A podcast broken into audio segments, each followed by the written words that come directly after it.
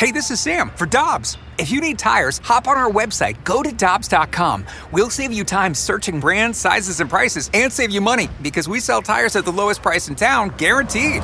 For deals you can use, click on go to GoToDobbs.com now. Before history is written, it's played. Before it's frozen in time, it's fought one shift at a time. Before it's etched in silver, it's carved in ice. What happens next will last forever.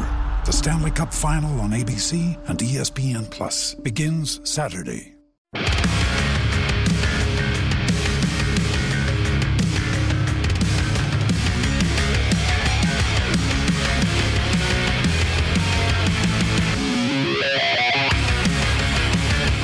To the Brown and Crouppen celebrity line. And it was a long day for Greg Amsinger and a long night home in the pouring rain and got home late, but is kind enough to join us here on the Brown and Crouppen celebrity line on 101 ESPN. You didn't have to do this. We appreciate going to the trouble, though. How you doing? Uh, my dog ate my homework, Randy. Uh, I'm so sorry. I am late for class. I hate when I reminds me of my days at Lindenwood. I was late to every class. I just awful. I try not to be like that anymore now that I'm a professional. But I will say, um, I, I would be sad if I missed this because I look forward to chatting with you guys every week. Well, Greg, we look forward to it too. And it's okay that you're late because from what I've learned about Randy, he didn't even go to class. So late is better than missing it. Well, the legend of Randy Karraker, like everyone knew he was the superstar radio guy. this is what I heard. And he was treated like Larry Bird at Indiana State. like he showed up first day, got the syllabus, showed up for the midterm and the final. That was it. I did show up for those, so I, will I'll take credit for that. Hey, yesterday was so cool, and let's start with the St. Louis Cardinal Ted Simmons because I thought he really hit the hit the tones well with his speech. And Michelle and I were talking and listening to a portion of his speech here. What a great public speaker! I, was captivated. I, I was sitting there watching this man outperform Clint Eastwood. Like, I don't think Clint Eastwood could play Ted Simmons in a movie of Ted Simmons when Ted Simmons was giving his Hall of Fame speech. It wouldn't be as good. He had so much power up on that stage. I thought my friend Tom Verducci said it best. His speech was an ode to baseball. It, it was bigger than just himself. It was really like reminding people everything comes back. The pendulum will swing back.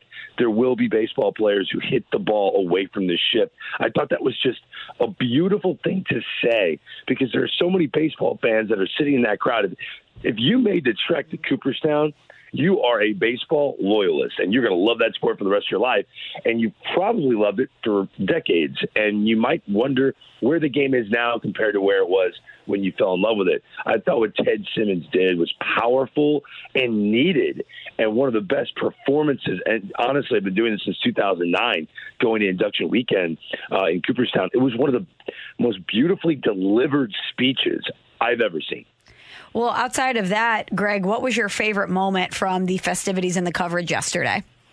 Um, well, when Donald Fehr said, uh, "Let me remind you why why we're here today," and the crowd started chanting, "Derek Jeter." Donald Fehr, Donald Fehr used to be the head of the Players Association, and obviously he worked under uh, the late Marvin Miller, so he was speaking about uh, Marvin Miller. Uh, who honestly did not want to get into the Hall of Fame. Towards the end of his life, he told his family, "If I do get in, don't go." and they didn't go. So, you know, Donald Fehr is a negotiator and he has patience and he can talk for a long time. He's kind of a marathon man that way and kind of wear his opponent down with words. And in, in, in a way, he accidentally did that.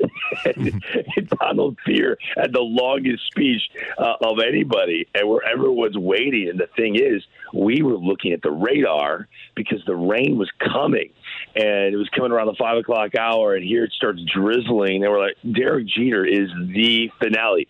He's the main event. Let's get to Derek Jeter. Wrap it up, Don. Let's go. to hear all the fans go, Derek Jeter.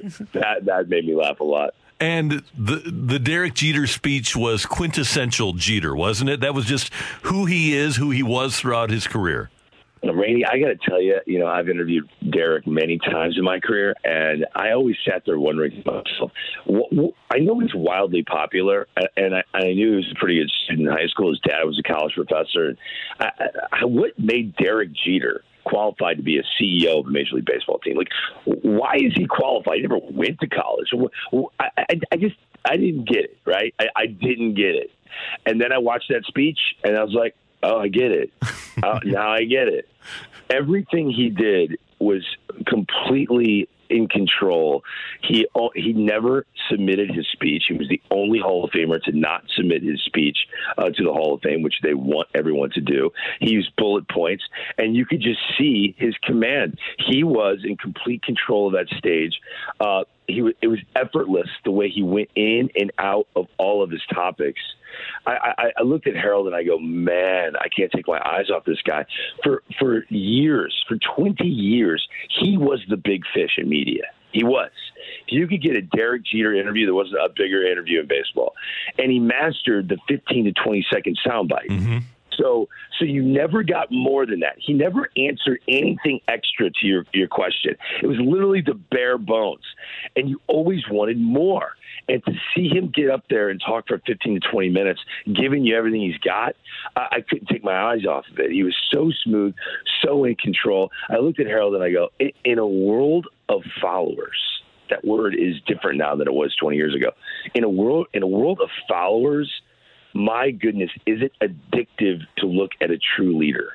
Like that to me, he is a leader. We everyone mm-hmm. use the word champion, but it's a it's a team sport. I get it, but a true leader, and I love what Tom Verducci said. He's the leading man. He is baseball's leading man, and he reminded us all again why he is yesterday. Another guy that I put in that leader category, Greg, is certainly Adam Wainwright, who had another masterful performance for the Cardinals yesterday. Pitches into the ninth, allows seven hits, strikes out four, no walks. He's eight and one in his last nine starts, and even though he's not going to win the National League Cy Young Award, he's certainly in that conversation. You know, and, and not only that, but I brought this up yesterday on the set covering the Hall of Fame. And there's something about Hall of Famers; they they age well you know, Larry Walker's last two years, I know they weren't full seasons in St. Louis, but he aged well, man. I mean, his OPS is ridiculous, on base over 360. I mean, he was a really good player at the age of 38. There's something about veterans who age well and they're connected to the Hall of Fame. If he could do this, I know this is outlandish, but if Adam Wainwright could do this two more years, if he enjoys pitching and he wants to compete and say next year's not his last year, I don't think one more year like this would change the Hall of Fame voters' minds. But if he ended his career with two similar seasons, which I know is a very difficult thing to do, he could Mike Mussina his way into the Hall of Fame. Mike Mussina famously won 20 games for the Yankees and hung it up. Adam Wainwright, I'm just telling you, I believe if he has two more seasons like this, could pitch his way into Cooperstown. That would that would be great. That would be a, a, massive thrill. Meanwhile, Greg, here are the Giants at 40 games over 500. They've had the best record in baseball for a long time. Uh, I've kind of become a believer. Are you a believer? I can't be, Randy. I I, I can't be, and I, I, and I want to be. And I sound like I'm a hater. I, I never wanted to be a hater of any sports team in the world. Like even when the Cowboys were good, I was like, yeah, this Jerry Jones guy's not so bad. I like Troy Aikman, but uh, this Giants team, to me, if I'm being honest with you, okay, and this is a horrible thing to say, but I believe it's the truth. I'm just speaking my truth to you, Randy. Would you be shocked a year from now? If eight of these guys were DFA'd. No, and here's the thing. Yeah, that's my point. That's no. my point. And, and, a lot of them have been DFA'd, by yes, the way, many times in their career. Yeah. So I, if I if I named any other playoff team and I asked you, hey, would you be shocked if eight members? That's a lengthy list of players. Eight is a lot. If, if I, any playoff team you want to pick, eight guys could be DFA next year, would that be something that you would think is outlandish? You'd be like, whoa, there's no way the Dodgers would DFA eight of their guys, or there's no way the Oakland A's would DFA eight of their guys. You look up and down the roster, there's too many good players. You can literally say that about the Giants. So I, I they they'll get to the playoffs, and that's an awesome thing. Do I think they're going to make a dent in October? No, I don't. And I, I, I sound like a hater, but I'm just speaking my truth. I am. And here's the thing if you put blindly the, the healthy Cardinal roster next to the healthy Giants roster, you say, well, the Cardinals are clearly better when you look at that list of names compared to the Giants, yet the Giants are 40 games over 500. 40 games. Think about that. They're 40 games over 500. This Logan Webb kid, who's been their best pitcher in the second half of the season, I, I wanted to watch an entire game that he pitched. Okay, I, I was I got to see something to make me a believer. He's good. He's good. Like six one, two twenty. Um, throws like 93. He's a pitch to contact guy. I mean, it's it's it's nice. I mean, Anthony DeSclafani was is a nice pitcher. Um, Alex Wood has always been kind of funky. Uh, Kevin Gausman's clearly got the best stuff in the rotation, um, but he's bounced around an awful lot. Jake McGee, what a wonderful guy. Looks like he's got a hanger in his jersey because he's got the broadest shoulders in the history of baseball. uh, but he, yeah, apparently he's an all-star closer now. I, I just I'm sorry from the Slaters and the Duggins and the and the Dickersons and the Solanos. like, I'm sorry, I just can't. I cannot believe this team will represent the National League in the World Series. I, I just can't. And by the way, one fun fact for Cardinal fans: 44 games this year for Dominic Leone, a 1.55 ERA. Why do you do that? Why do yeah. you do that? well, he, he, he pitched in 40 games in a season for the Cardinals once. Now, the ERA was 5.53, but still. Jeez, Randy. Um, all right, Greg. Well, we know that Yadier Molina is coming back to the Cardinals. Adam Wainwright this week had a video uh, post pushing out his intent to return next season as well. And after this series versus the Dodgers, I'm starting to get on your side, Greg, about that one last dance idea with Wayno, Yadi, and our old friend Albert Pujols. Uh, and you're not alone. The Athletic threw that out there like they were breaking news, and I was smiling while I read it, going, "Come on now! If you guys listen to any St. Louis sports talk, especially my friends uh, Michelle and Randy, then you would know that this has been thrown around for quite some time." Uh, I, look, it, I, I saw what I saw when Albert came back. Okay, and I, I, I talked about it in length with you guys. The St. Louis was, you know, the girl that got away and I think if he could go back and do it all over again, he would have never left St. Louis. He appreciates people that appreciate him. And St. Louis will forever be in love with Albert Pujols for what he did for 11 years.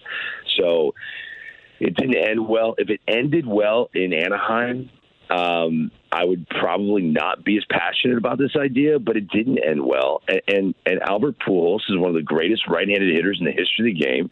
He's done everything on his own accord, and he follows his own path. And I think he wants to end it well. I think he wants standing ovations to end his career. He doesn't want to get designated for assignment. He he wants he wants the Willie McGee treatment every time Willie McGee came back in the last year, standing ovations, and members of the Pittsburgh Pirates who are 24 years old are standing there going, "This is a fourth outfielder. Why is he getting standing ovations? He's hitting 220. I don't understand." That's what St. Louis does, and that's what Albert's going to want. And uh, him and Yadi and Wayno going out, unless Wayno wants Cooperstown because he's pitching like a Hall of Famer this year. That he could he could throw the whole idea I had out of whack. Yeah. By the way, Albert with a 971 OPS against lefties. So if you have him as a right-handed DH and a, and we will have the national the National League DH next year, as you've mentioned many times, and then you get a complement for him to be a left-handed DH. Yeah, I'm, I'm all for that.